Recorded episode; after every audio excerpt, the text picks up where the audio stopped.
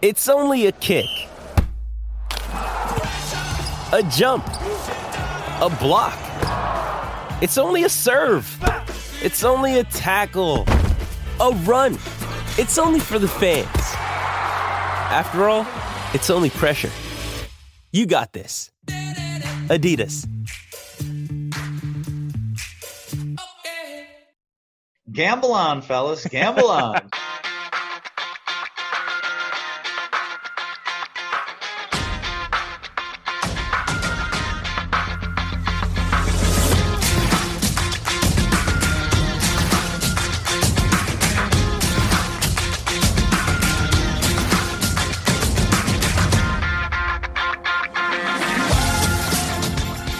Welcome again to Gamble On, the weekly gambling podcast presented by USBets.com. I'm Eric Raskin, USBets managing editor and media director, and I'm joined by our senior analyst, Pulitzer Prize finalist John Brennan.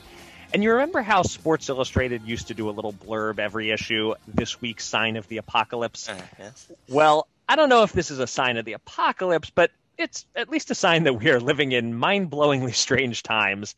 Larry Flynt's Hustler Club, a noted Las Vegas strip club, will become a pop-up COVID vaccination site this Friday, encouraging people to come get their shots and get a free Hustler Club Platinum membership if vaccinated.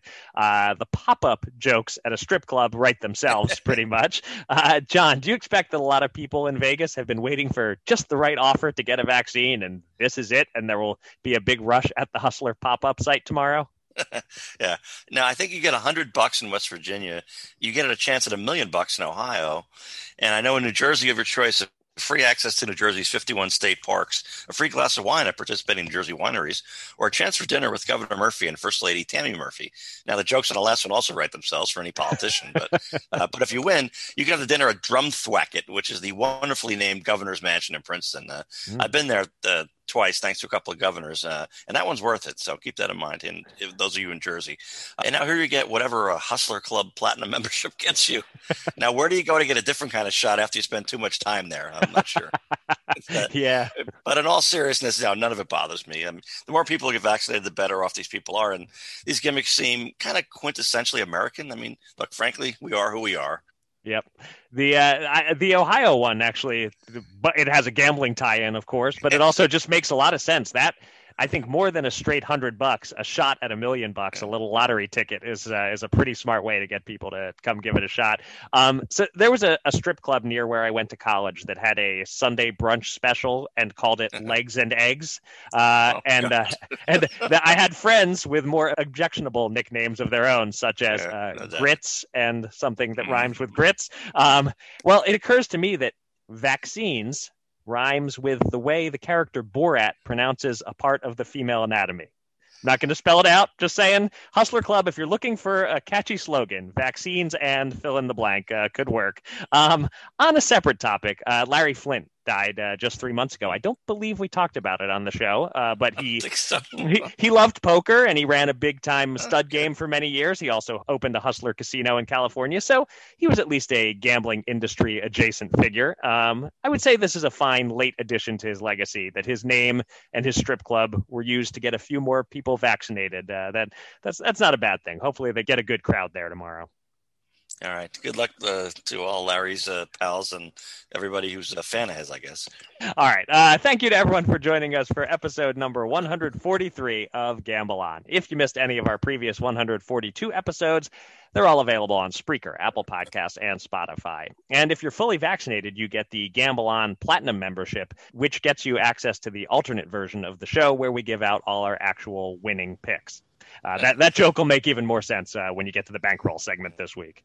Yeah, sad but true. Um, coming up a little later in the show, though, we're going to be joined by the man who leads the projections team at RotoGrinders, Stephen Keech, better known to some as better known to many, really, as SBK. The official start of the NBA playoffs is right around the corner, so Stephen will share his insights on favorites and underdogs, some even money first round matchups, and the importance of three point shooting in the postseason. Uh, but first, it's been a personally busy week in the world of gambling, so let's get to it. Here's your Gamble On News of the Week an inside look at the biggest stories in the world of gambling.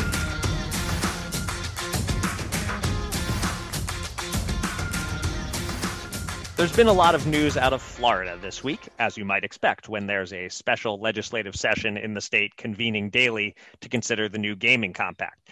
Here's a rundown of the big stories so far. On Monday, changes were made to the compact, removing online casino from the equation. On Tuesday, the Senate voted in favor of the compact 38 to 1, and on Wednesday the House ratified it 97 to 17. So, technically, Florida has legalized sports betting. Uh, but as Representative Sam Garrison said, quote, it doesn't take a master's degree to know there will be litigation. The Seminole tribe has essentially a monopoly on sports betting under this setup although it's possible that pari-mutuels will be able to offer sports betting as well and possibly subcontract that to some of the major mobile brands we're all familiar with. In any case, as last week's guest Dan Wallach spelled out, there will be legal challenges to this, even if the Secretary of the Interior doesn't oppose it, which is no sure thing. She might. Uh, the earliest date sports betting could begin in Florida is October 15th. Meanwhile, in a side story, there were also bills concerning DFS regulation that passed through committees early in the week, but the DFS community voiced strong opposition to them, and the bills were removed from consideration on Tuesday. So, bullet dodged there. But with regard to the bigger topic, sports betting, was anything accomplished this week, John, or is the Florida legislature just wasting their time and everybody else's? Well, I, first I got to note that there's practically a book to be written, no doubt, about how somebody tried to slip one past the goalie. Uh, I mean, the legislature. I mean, now as far as I've seen, absolutely no one was talking about daily fantasy sports. Then all of a sudden, some bill pops up where you need to choose players from like five different teams or something. I mean, yeah. A, what the hell? And B, does some lawmaker have no idea how much money DraftKings and FanDuel spent on lobbyists for just this reason? Uh, that was really nutty. So, but anyway, I was quite serious on Twitter a few days ago when I posted that I would welcome a dissent to Dan's analysis of the Indian Gaming Regulatory Act's apparent requirement reaffirmed in a U.S. Supreme Court case in 2014 in a majority opinion by Justice Kagan, who's hardly an ironclad constitutional literalist, that any tribal gaming take place on tribal land, period. That's the rule. Uh, no luck so far in any dissent. I, uh, if it's out there, I'm, I'm a contrarian by heart, I guess. I'd like to see uh, some other way of looking at it, but nobody stepped forward. Yeah. So I, I, still love the this quote from consultant Brendan Bussmann of Global Market Advisors, which popped. It was from a couple weeks ago, but it popped up again in a, a sports handle story this week he said, if anyone wanted to take the New York bill and make it worse, Florida did that. Florida did the New York deal and put it in the blender and said, how can we scramble this even more? Uh, that is good. Yeah. Um, so yeah, Dan Dan was talking about this last week with us uh, that there's this troubling trend of yes, the big states are passing sports betting legislation, but they're reaching new heights of not caring at all about what's good for consumers. Um, early in the pandemic, you and I talked about hey, maybe this shutdown is good for mobile sports betting legalization. States that don't have it will see states that do making tax dollars. This might spur them into action. Well, it has done that, but maybe it's backfiring on the sports betting industry a bit in that these states are looking for a cash grab rather than a sustainable approach to regulated sports betting. I think that's definitely the case in New York. Cuomo was like, okay, let's do this. How does New York make the most money? And and that's pretty much all that mattered to him. Um, Florida, it's similar, except as Wallach has pointed out over and over, there's a good chance everything but retail betting on Seminole land will be nixed. Um, and speaking of Wallach, it, it's funny he mentioned on the show last week before this DFS aspect was, uh, as you said, attempted to be slipped past the goalie in Florida. Um, he talked about how the DFS industry rallies together against damaging legislation, citing 2015 in New York as an example. And he said the sports betting community needs to be in sync like that. Just days later, the DFS community again showed its unity and strength and effectiveness. I wonder if the sports betting community can start getting on the same page like that. Well, I, I, think the really scary part about this, and I know this from my uh, days before I escaped the newspaper industry, is that uh, lobbyists write most of the bills in many mm-hmm. states, and certainly in New Jersey, I, my experience. And so there were times where I would find something in a in a new law. I don't, I don't mean a bill. I mean a new law that exempts some company from you know liability or this or that. And I'll ask even the sponsors, well, you know, in Trenton, what the heck's going on here? How did this get in there? I don't know. I, I never saw that before. I don't know where that got in. And so here you have a relatively, in the grand scheme of things, trivial uh, industry, and even gambling is relatively trivial, trivial, right, compared to uh, you know environmental and and you know social welfare concerns and that sort mm-hmm. of thing. And you know, between Dan on the legal side and other uh, uh, sports law, gaming law attorneys and us in our industry, we're really focused on the details of these things. So when somebody tries to slip one past the goalie, as we've been saying, um, it doesn't it doesn't work, you know. But on these more important issues, given the you know scarcity of uh, traditional uh, reporters now, these things are going to get passed more and more often, and uh, no one's even going to notice. And uh, of course, uh, as a, someone who's followed the gambling industry for a long time, there is no greater example of succeeding in slipping one past the goalie than how UIGEA passed uh, back in uh, 2006. That whole that whole thing was one giant sneak it into the last second, and uh, and it got signed off on, and uh, the gambling industry hasn't quite been the same since. Yeah, so we're watchdogs of this, but I don't know. Somebody probably wishes like we were watchdogs of some other topics too. right. All right, moving on to our second story. April handle and revenue numbers are rolling in. We got them out of four major states since our last recording New Jersey, Pennsylvania, Michigan, and Indiana. As expected, across the board, sports betting action is down from March. In New Jersey, handle was $748 million, down from almost 860 million the month before, with a typical 91% of that handle coming via online and mobile. In Pennsylvania, handle was just shy of 480 million, down 14.4% from March, and online made up 91.6% of that. I sense some patterns developing here. Uh, in Michigan, handle fell from 359 million dollars in March to 250 million in April. And in Indiana, handle went down from 317 million in March to 236 million in April. The national handle total for March was a record 4.61 billion dollars based on these returns so far, it seems possible that the number will fall back below the $4 billion mark in April.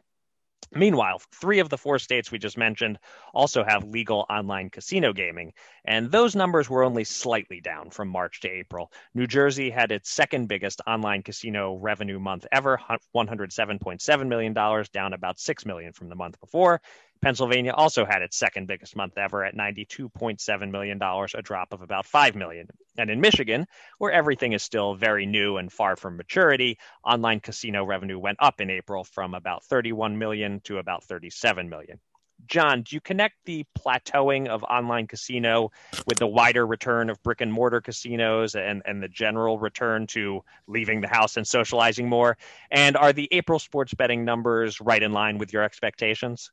Well, I mean, I think the dip in online gaming that figures to be seasonal and this time cultural regarding the decline of the pandemic. So that's kind of a mm-hmm. one-time thing. But the amount of the dip is more interesting to me. It's tiny. Uh, it's only 10 years ago, Atlantic City casino executives would talk about the terrible amount of cannibalization that would occur if online casino was approved in New Jersey. And, you know, they changed their tune a couple years later, and rightly so. And New Jersey went ahead with online casino very successfully. Now, if the boom in New Jersey and Pennsylvania really largely had to do with brick and mortar casino gamblers settling for this weak sauce alternative and they would all flock back to the casinos as soon as they could, then these numbers should decline dramatically this summer but they won't, I'll say. Because uh, the online casino market doesn't overlap the traditional casino nearly as much as once was feared. We know that. And these numbers are starting to prove it. Uh, as for April, yeah, that's about right. I mean, football balloons the numbers in the last four months of the year. NFL playoffs and college bowl games prop up January too. Super Bowl gooses a brief February a bit. And then comes March Madness.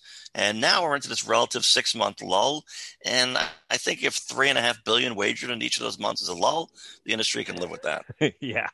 Well, uh, I want to thank you for talking about a dip without using the phrase "buy the dip." I am so sick of hearing the, the words "buy the dip." I'm glad. I'm, I'm glad you didn't uh, find a way to work that in. Although if you I buy the dip, what do you sell? Sell the buy the dip. Sell the I don't know. Sell the peak, I guess. I don't know. Is that the opposite of a dip? I don't. know. I don't know. I try to avoid uh, any such topics. I know nothing about crypto, stocks, etc. Um, a side news item here. Just I'll mention that Barstool Sportsbook launched in Indiana this week, so hmm. we'll see if that causes any sort of a ripple in the May or June numbers in that state. But yeah, these sports betting numbers are very ho hum, right in line with expectations. And they're likely to stay around the same level in May and June, maybe go down a little more in July and August. So I'm putting it out there now that unless some state reports something unexpectedly high or low, it's possible that we won't be making the monthly revenue reports a news item on the podcast every month between now and September. I'm almost questioning whether we needed to do it for April because there's there's just not a lot to say about any of these sports betting numbers. Online casino is a little more interesting. Um, Have we seen the peak for a little while in New Jersey and Pennsylvania now that the social distancing era is effectively over? Uh, I kind of think that those numbers will stay level or, or, or, drop slightly throughout the next four months. And then maybe we start to break records again in September when people are betting football. And if they happen to win, putting that money into online casino. Um, and then the weather gets colder. As you said, these things are uh, to some extent seasonal. Uh, November, December, January. I think that's when we'll see New Jersey and Pennsylvania really hit some some new heights of online casino. I would think. Uh, but through through the rest of the spring and summer, I would think only Michigan will really see its online casino revenue keep rising. Right, and, and, watch New Jersey and Pennsylvania. The brick and mortar revenues will boom in the summer, maybe even compared to two years ago, uh, and the online will drop much smaller. So the total number is going to be a lot bigger. And again, I think if this doesn't prove the you know the myth of cannibalization uh, right. to great extent, I don't know what will, but I, I think we're sure to see that. Yeah. All right, our third story this week somewhat connects with what we were just talking about in terms of a return toward normalcy. Not to normalcy yet, but toward it, uh, meaning more live casino play, perhaps a tiny bit less online casino play. We'll ignore the online part here and focus on the live aspect. Uh, last Thursday, shortly after we finished our last podcast, the CDC issued new guidance about what vaccinated people can and can't do. I'm sure all of our listeners are well aware of this. Uh, long story short, if you're fully vaccinated, it's safe to go most places without wearing a mask. That includes casinos for the most part. Uh, our colleague Gary Rotstein wrote a piece for Penn Bets this week about how the Pennsylvania casinos are handling this development, and he found that it varies from casino to casino. It's an exact even split in Pennsylvania uh, as of this recording. Seven casinos still require masks, seven don't. Of course, only vaccinated people are supposed to be safe without masks, but as there is no vaccine passport system in place, anyone who doesn't want to wear a mask in a casino will be ditching their mask, vaccinated or not. We also had a story on US Bets on Monday by Buck Wargo looking at the bounce back going on in Las Vegas. Most of the casinos there are back to 100% capacity. And on Friday, the state of Nevada dropped the mask wearing mandate. Again, only for vaccinated people, but I'm not sure how you'll go about stopping the unvaccinated. Anyway, Buck wrote about how hotel bookings are way up, Caesars properties on the strip are sold out, and the town is bracing for quite possibly its biggest summer ever. John, do you expect that the combination of more disposable income in a lot of households and a pent up desire to party means that indeed Vegas is going to be absolutely bananas the entire rest of the year? Uh, and personal question if you walked into a casino right now that doesn't have a mask requirement, are you ditching the mask? Uh, you know, Eric, once I was fully vaccinated, I found it a bit silly to be required to wear a mask anywhere. Uh, you know, mm-hmm. I'll offer you my vaccine card if you like. I don't want any trouble and let me be. But, you know, of course, that combination winds up putting me at odds with most Americans, supposedly. So either I'm supposed to be anti vaccine or I get the vaccine, but I'm still paranoid and panicky after I get it. I, I feel like I'm on an island here, but uh, I don't want to wear a mask anywhere that I don't need to do, do so, and I don't need to wear it anywhere, frankly. Right. You know, again, I'll play the silly game a little bit, but I'm not going to another Mets game as long as I have to wear a mask, even while I'm sitting in a proven, fully vaccinated section outdoors, because it makes absolutely no sense. I mean, I'm not going to be uh, a party to a charade. Uh, as for Vegas, absolutely, it'll be a total bacchanal this summer. Forget it. I, mean, I confirm with a couple of my millennial relatives that you know college kids let's be honest, they didn't really quarantine so much as they pretended they did. Right. Uh, and then for those in their 20s, 30s, and 40s, they tend to be more cautious, apparently, but you know, not paranoid either. They they had a mix. They didn't uh, uh, hibernate for 14 months. And those over 70, I think, still many are nervous. Uh, especially a large number of them either know someone who was a victim of the pandemic, unfortunately, or they heard such a story from someone close to them. But those in their 50s and 60s, and it's my wheelhouse. Uh, watch out. Old enough to have been hibernating for almost a year. Young enough, they're not as concerned about getting something if they go out. Uh, and in the U.S. mecca of well gambling, Las Vegas, I don't see a need for casino employees to demand to see the papers of every guest. Uh, right. It's maybe a bit libertarian of me, but I just don't care if some gamblers want to show up at an indoor casino unvaccinated and unmasked. The risk is theirs. And while it's little mentioned, casinos spend a collective fortune upgrading their ventilation systems in the past year or two. Those who think they're gambling with their health by going to a casino, do you think your local big box store spent much dough on their HVAC systems? I don't. And that's your gamble right there. It's going to those stores.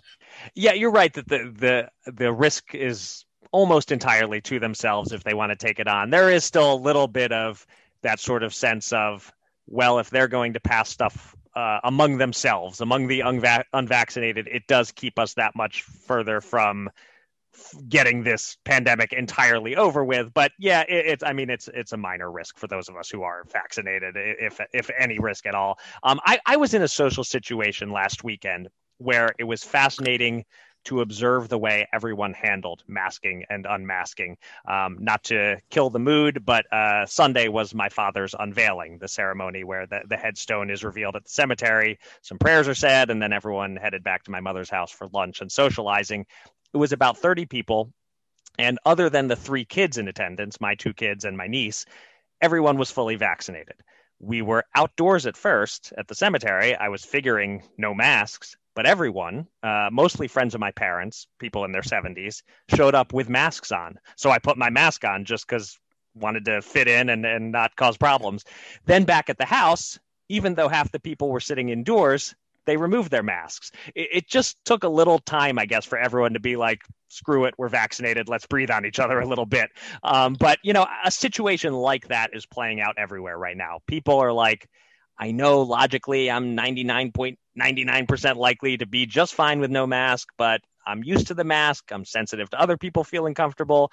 I think a lot of people are dipping into the water one toe at a time. So we're, we're probably looking at a few weeks like that at casinos. Some people mask, some unmasked, some show up wearing a mask and ditch it after 15 minutes. It's just going to be wildly inconsistent for a little while. But I would think sometime over the summer, you'll get your wish, John, of, of going to a Mets game and sitting in a vaccinated section outdoors and not being told you need to have a mask on. Uh, masks are going to disappear in most states except maybe for kids in schools and people in nursing homes and hospitals and other high risk areas. But then there's Vegas, where a lot of people are going to ditch the mask and not worry about ditching the mask, just let loose. Uh, and that'll help fuel Vegas travel the rest of this year. Even at the height of the pandemic, people were going there to pretend there was no pandemic. Now it's really a place where you can go and act like the pandemic is 100% over. And if you're vaccinated, it more or less is for you. But uh, yeah, I, I think over the remainder of 2021, Vegas casinos will go a long way to getting back the revenue that they missed out on in 2020. Yeah, and uh, if you believe social media, which you shouldn't, but uh, uh, my choice apparently is that I should either be yelling at people who are wearing a mask outdoors because it's silly, or I have to yell at them for not wearing a mask because they're being so unsafe and being so selfish. You know, I, I don't really feel like yelling at anybody, so I'm, I'm just going to leave everybody alone if you don't mind. Yeah, that's fine. Uh, let's we are we are a no yelling at people kind of podcast. It's time to welcome a special guest from the world of gambling. Let's get to the Gamble On interview.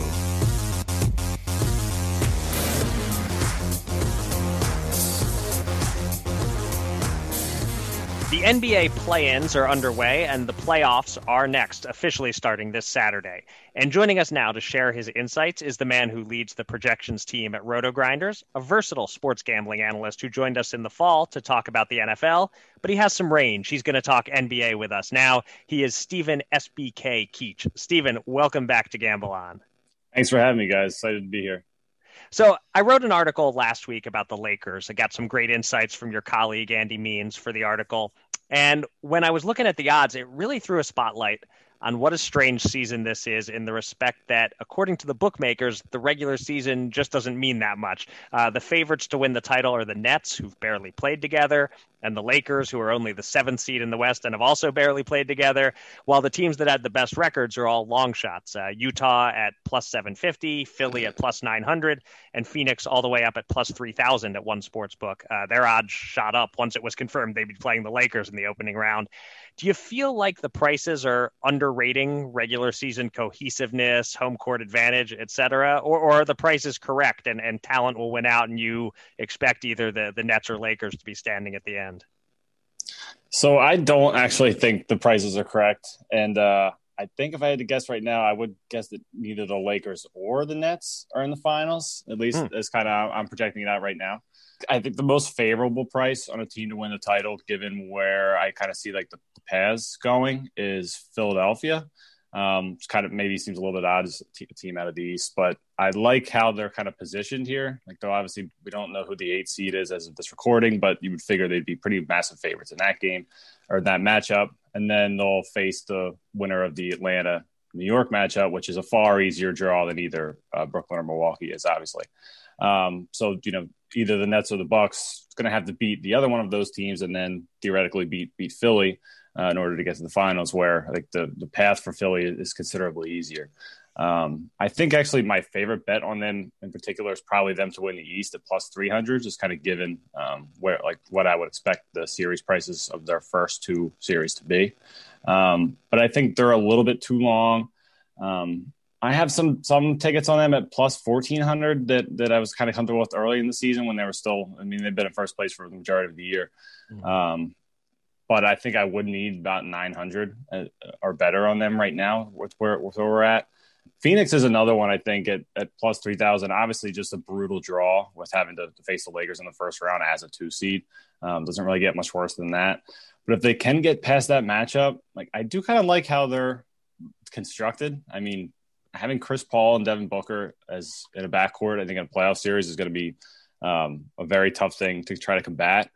And then when you add in, uh, I think Jae Crowder was I mean, we didn't see like a ton from him at the points in the regular season. He was kind of dealing with, with injuries at points, but he's, I think, going to be very effective in the playoffs. Uh, Mikal Bridges, I think, is going to be very effective in the playoffs. A long wing, can defend and shoot threes. Those things tend to become far more important at this, this point in the year.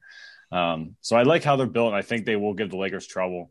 The thing that I think worries me about the Lakers beyond the path that they have is I do worry about them health wise. I mean, I think mm-hmm. the fact that maybe they haven't had to push LeBron or Davis a ton maybe will help, but I really have um, a tough time imagining them staying healthy through you know four playoff series.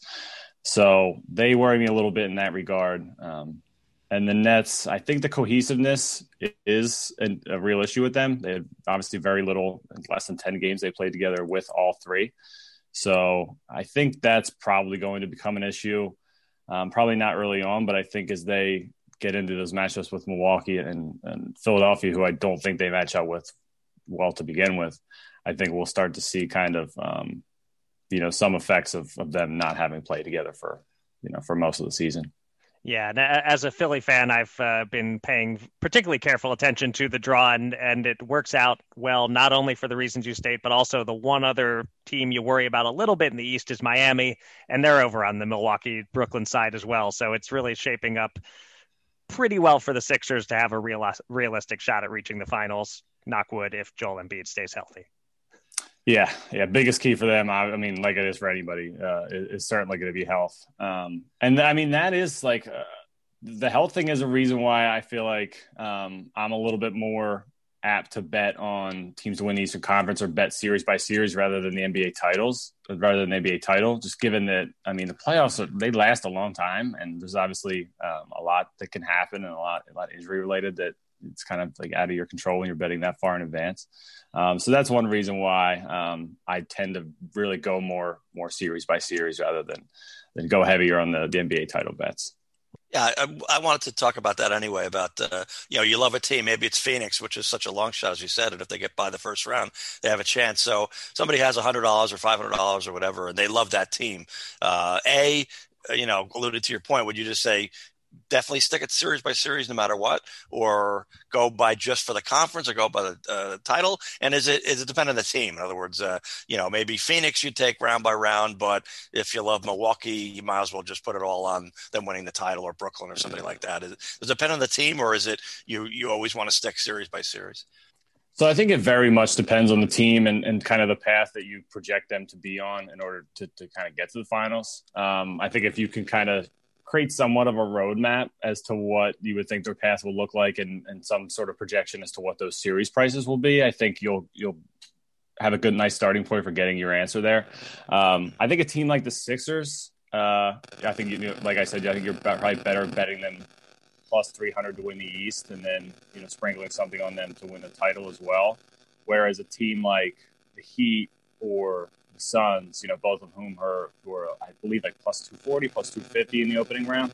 Um, so you know, if you can get that kind of price on them just to, to win in round one, I think that's you know those are types of teams where I would be more apt to kind of go round by round and um, you know, kind of break things down that way rather than taking you know, big shots on them to either win the East or the West or, or to, to, win the title. Um, I think probably a little bit better value just kind of going round by round in that. All right, well, we have uh, two first round matchups that are basically pick'ems. Uh, Hawks versus Knicks. Uh, best price I'm seeing on the Hawks is minus 115. The best price on the Knicks is plus 100. Uh, and Blazers versus Nuggets. Best price on the Blazers is minus 105, and best price on the Nuggets is plus 105. So they're all pretty close to even money is there one team out of those four that appears to you to have good value? Uh, my leaning is toward Denver, that, that the betting public might be overrating the impact of the Jamal Murray injury, but I'm curious if you agree or, or see a different best bet among those four. So I think actually, if I had to lean toward one side of that, uh, my biggest lean would be to uh, the Blazers minus 105 or better. Actually, okay. Um, I think so. The one thing that, that really I like about the Blazers that I feel like it's maybe not being taken into account enough is the addition of Norman Powell. I think he's not only going to kind of take a little bit of the kind of weight off the shoulders of, of Damian Lillard. I think he's going to help a lot defensively, and I think when you kind of take him and Robert Covington in terms of like the wing defenders they have, and then a healthy Jusuf Nurkic, which they really haven't had in the playoffs. Um, you know, kind of in, in recent seasons, he's been kind of like that kind of missing piece, and they just kind of can't seem to stay, keep out there. But I think in this matchup, I do think they they match up very well against Denver. I think the one thing that that could, be an issue is the way Denver plays their defensive scheme. They they tend to get the ball out of Lillard's hands early. Um, you know, kind of when he crosses half court, they're kind of trying to do that, and they've had success. Obviously, Portland has um, kind of struggled with Denver the last couple of seasons. I think that's kind of a big reason why. But I think the addition of Norman Powell can help alleviate that, as they kind of have Lillard less kind of using less pick and roll and more kind of isolation, which they have done a little bit with Powell. Um, not a huge increase, but enough that I think it makes a difference. And I do worry about the Denver injuries. I mean, like you said, no Murray, obviously, and not only that, they're still without Will Barton, still without potentially without PJ Dozier for a period of time. Um, and those injuries on the wings, I think, are pretty impactful. So I worry about their depth a little bit. Michael Porter Jr. is phenomenal. I think he's going to be a lot of fun to watch in that series. He is just a really good offensive player, and I think what he adds to Denver makes up for a lot of what they lose with Murray. But I do still still worry about about their depth, and I just don't really like um, how they match up with Portland. So I think if I can get minus one hundred five or better um, on that side, that's where I lean. I don't have wagers on, on either of these two series. I think the Knicks and the and the Hawks is probably um, the toughest of the first round series to figure out, hmm. especially just given that the Knicks generally tend to play every game like the playoffs. I mean, you can kind of look through a lot of different metrics and see that. The most obvious is probably minutes played, um, but they, you know, they tend to kind of play every game like it's Game Seven. Um, I'm not sure the Hawks are the team that can take advantage of, of where New York struggles. I, I don't think they the Knicks have like a super efficient offense. Like I don't know if it's worked, but I don't know if Julius Randle post ups are going to get you get you through in the playoffs.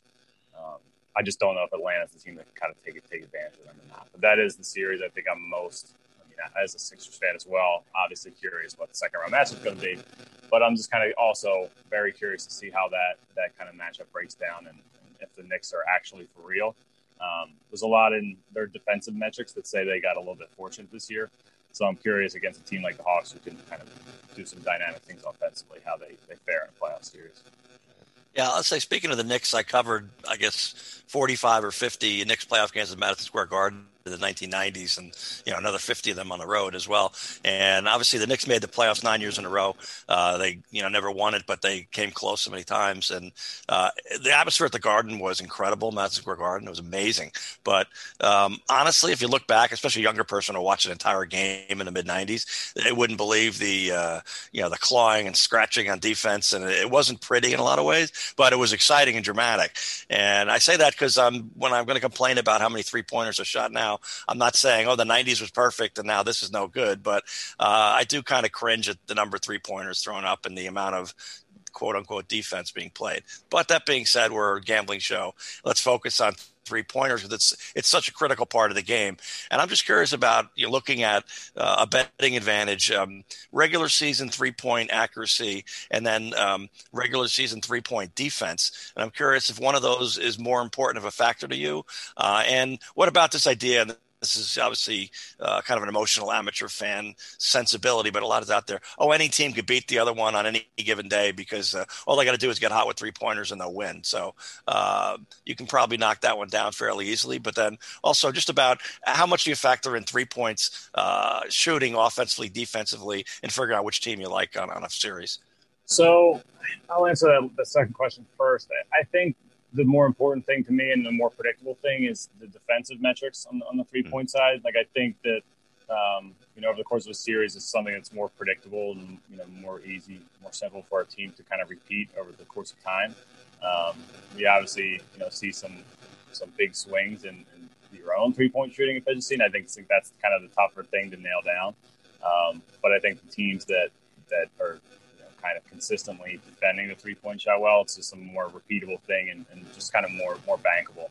Um, but yeah, I mean, obviously the, the role of three point shot is is unbelievably massive. I don't blame you for, for getting a little bit sick at, at how much of a role it plays now. Um, and it does create, I think, some more variance, but I don't think it's also a coincidence that the teams that uh, defend the three and that shoot the three the best also happen to be the best teams in the NBA. I mean, if you look at just a list of think the top 12 teams in three point shooting percentage are all playoff teams. Wow. And I think 11 of the top 13 in terms of defending it.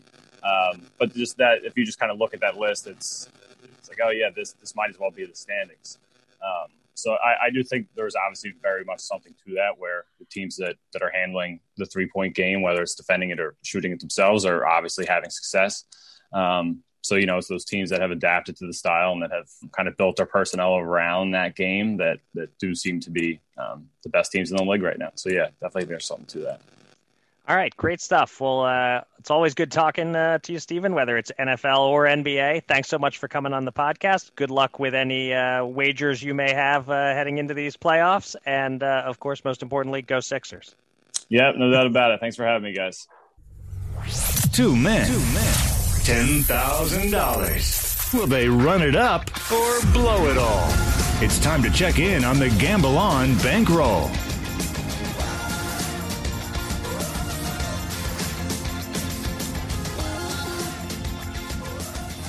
I don't know if we're betting bad or running bad, John. Probably a bit of both. Uh, but our bankroll took some more hits this week, both from futures bets that came in and from new short term wagers. Let's start with the short term stuff. You had the Diamondbacks to beat the Marlins on Thursday. Final score was five to one in favor of the wrong team. Uh, but at least you're keeping your MLB bet small. We only lost fifty dollars there. Uh, my small boxing bet also lost. I put forty dollars on Luis Nery to win by KO between round seven and twelve. The fight de- did end in a KO in round seven, but it was Nery who got KO'd. Uh, I was way wrong on that one. I also took a small stab at the Celtics to miss the playoffs as a plus 550 long shot. It only cost us $30, but still, Jayson Tatum and his 50 points on Tuesday night foiled that one. Uh, and then over to your golf bets. You missed on Scottie Scheffler to win, a loss of $10 there. Zalatoris was not right for you, uh, at least not to finish in the top 10. We took a $40 hit on that one. Uh, but finally, a win for us. Matt Kuchar, top 20 at plus 188 odds, worked out. He finished tied for 17th to 20th, full payout, a win of $94. So add up all of those bets, and it's a modest loss for the week of $76. But then there are the NBA futures just a brutal defeat in a big spot on the Mavericks. We needed over 42 and a half wins in real life, as I think I mentioned recently, I found a better number just before the season of 41 and a half. Uh, but no cheating with the bankroll. The bet was 42 and a half when we placed it. And they finished 42 and 30 after losing to the lowly Timberwolves on Sunday in a game the Mavs weren't really trying to win brutal loss of $165 there. So close to a $150 win. Uh, thankfully, we got $100 of it back with your fine bet on the Lakers under 46 and a half wins. All the injuries made that an easy victory for us.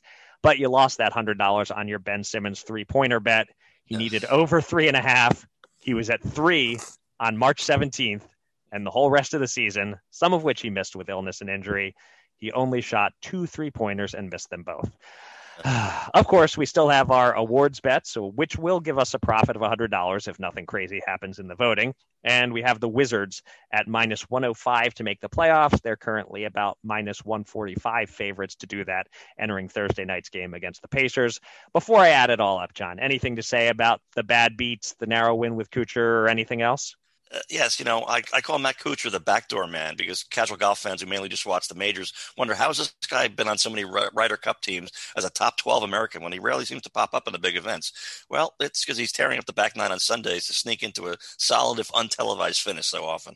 Uh, now, this time he was tied for third entering the final round of the Byron Nelson, and he damn near backdoored uh, his way out of our, our bet, uh, staggering, like you said, to that four way tie for 17th and just barely a full payout. Zalatoris marks the second straight week that my top 10 pick placed merely in the top 20. So I'm making mental note of that. Uh, okay, so as I said, we lost seventy six dollars in new bets. Uh, we also lost another one sixty five in futures bets, so that's a total of a two hundred forty one dollar decline for the week, and that puts us in the red by one thousand three hundred seventy five dollars. We did clear out some of our futures bets, so we're down to one thousand eight hundred sixty eight dollars on hold there, and that means we have six thousand seven hundred fifty seven dollars available to bet with this week, and I'm up first. Um, this Nuggets Trailblazer series that we touched on with Stephen, I'm really having trouble picking a winner here. They played a great seven game series in 2019. They're about as evenly matched now as they were then. Uh, Jokic is guaranteed to have at least two lights out games this series. Same with Damian Lillard on the other side. There'll surely be a game or two he wins all on his own. I think the move here is to avoid picking a winner and instead bet it to go seven games. Uh, one sports book has it at plus 180 to go over six and a half games, but then I found another one at plus 200. I like that. Uh, you figure if we get to a game six, then it's 50 50. What are the chances we don't at least get to a game six here? Uh, maybe there's some serious math that'll tell me plus 200 isn't quite a value play on this one, but I think it's close enough. Uh, let's bet $50 to win 100 that this series goes seven. All right, yes, yeah, so I'll be a little more conservative this time with my picks. Uh, off the ant- afternoon dance card for round one of the PGA Championship in South Carolina. This is golf's second major of the year, by the way. Uh, Patrick Reed, ten bucks at plus thirty five hundred to win the damn thing. If he's close, I think he'll win, and he might be close. He loves difficult conditions in the spotlight, and uh, Patrick's game is rounding into form nicely. Yet I'm also hedging him for fifty for a mere top twenty at plus one thirty eight. Uh, finally, I get a South American phenom in Joaquin Niemann for 40 units at minus 110, just to place in the top 40. Not sure if he'd hold up for a top five or a top 10, but he's got this one. All right. Uh, for my second bet, we're going to boxing. Uh, big junior welterweight championship fight on ESPN this Saturday. The two best in the division are meeting Scotland's Josh Taylor against California's Jose Ramirez, both undefeated. But I think Taylor is a cut above. To me, he's about 80% likely to win this fight, and I'm finding him as low as a minus 225 favorite. Not going to get fancy picking him to win by decision or knockout, uh, although I definitely think decision is more likely.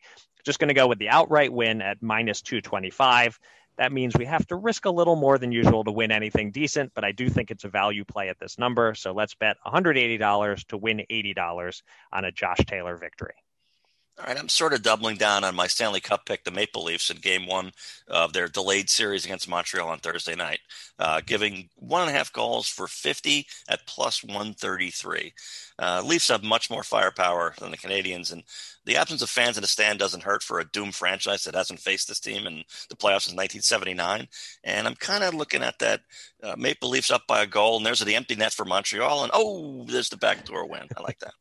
All right, my uh, my team, the Flyers, is not in the playoffs, so I have no conflicted rooting interest at all. Go Maple Leafs. And that'll do it for this episode of Gamble On. Thanks everybody out there for listening, and thanks again to our guest, Stephen Keech. You can find me on Twitter at Eric Raskin and John at Bergen Brennan, and follow US Bets at US underscore bets. Go to usbets.com for all the latest news and analysis from the world of gambling, and subscribe to this podcast on Spreaker, Apple Podcasts, or Spotify. And with that, John, please take us out. Well, you know, in the process of, of, confirming the words for the IGRA acronym for an earlier segment on tribal gaming in Florida, the first acronym I came across uh, on my Google search was interferon gamma release assays. I, I don't know what that means, but um, the first organization I came across in my search, I also came across in San Antonio in 1993. The New Jersey Nets were in the midst of their then annual Texas three step games in Houston, Dallas, and San Antonio in any order over the course of four nights. Now, you know, an NBA team's arrival in a hotel lobby always tends to produce a little buzz of excitement, but this buzz was closer to baritone than soprano, shall we say. That's because an annual meeting of TGRA, that's the Texas Gay Rodeo Association, and no, I'm not making this up, was taking place there for the weekend. Now you're going to wonder why did TGRA come up in a search for IGRA? That I don't know, but let's not get caught up in the details. So let me continue the story. Now, at the time, I was in, you know, the best shape of my life, as baseball players love to say every February. I get into an elevator, and already in there was a large, young, rather exuberant fellow. And I went to push the button for my floor, but only after I hesitated for a moment. And a few floors later, the man departed, and I felt like a paranoid fool. You know, what was I thinking? I, I guess it was kind of a, a vulnerable feeling that I never felt before or really since. So I soon saw a young woman who was a traveling TV producer for the Nets broadcast, and I told her about my embarrassing episode. And she just looked at me and said, Well, well, so you got one brief moment to learn a little tiny bit what it's like to be a woman on the road. And I was kind of floored. Uh, meaning pushing the button for your floor when somebody already is in the elevator, it probably won't, just a little bit possibly could, maybe lead to an awkward conversation that you really don't want to have. And probably not, but not definitely. So fast forward about 25 years to a couple of years ago, and this very topic about elevators, men and women alone, came up trending on Twitter and men almost to a man were stunned. They had no idea. And I felt like for once, maybe I was a little ahead of the game on one little aspect of the men not understanding women dynamic. You know, I didn't walk a mile in anyone's shoes that day, but I truly appreciated the opportunity that arose to walk a few steps at least. And I was better off for it. I learned a lot that day. So, and with that tangent, until next time, everybody, gamble on.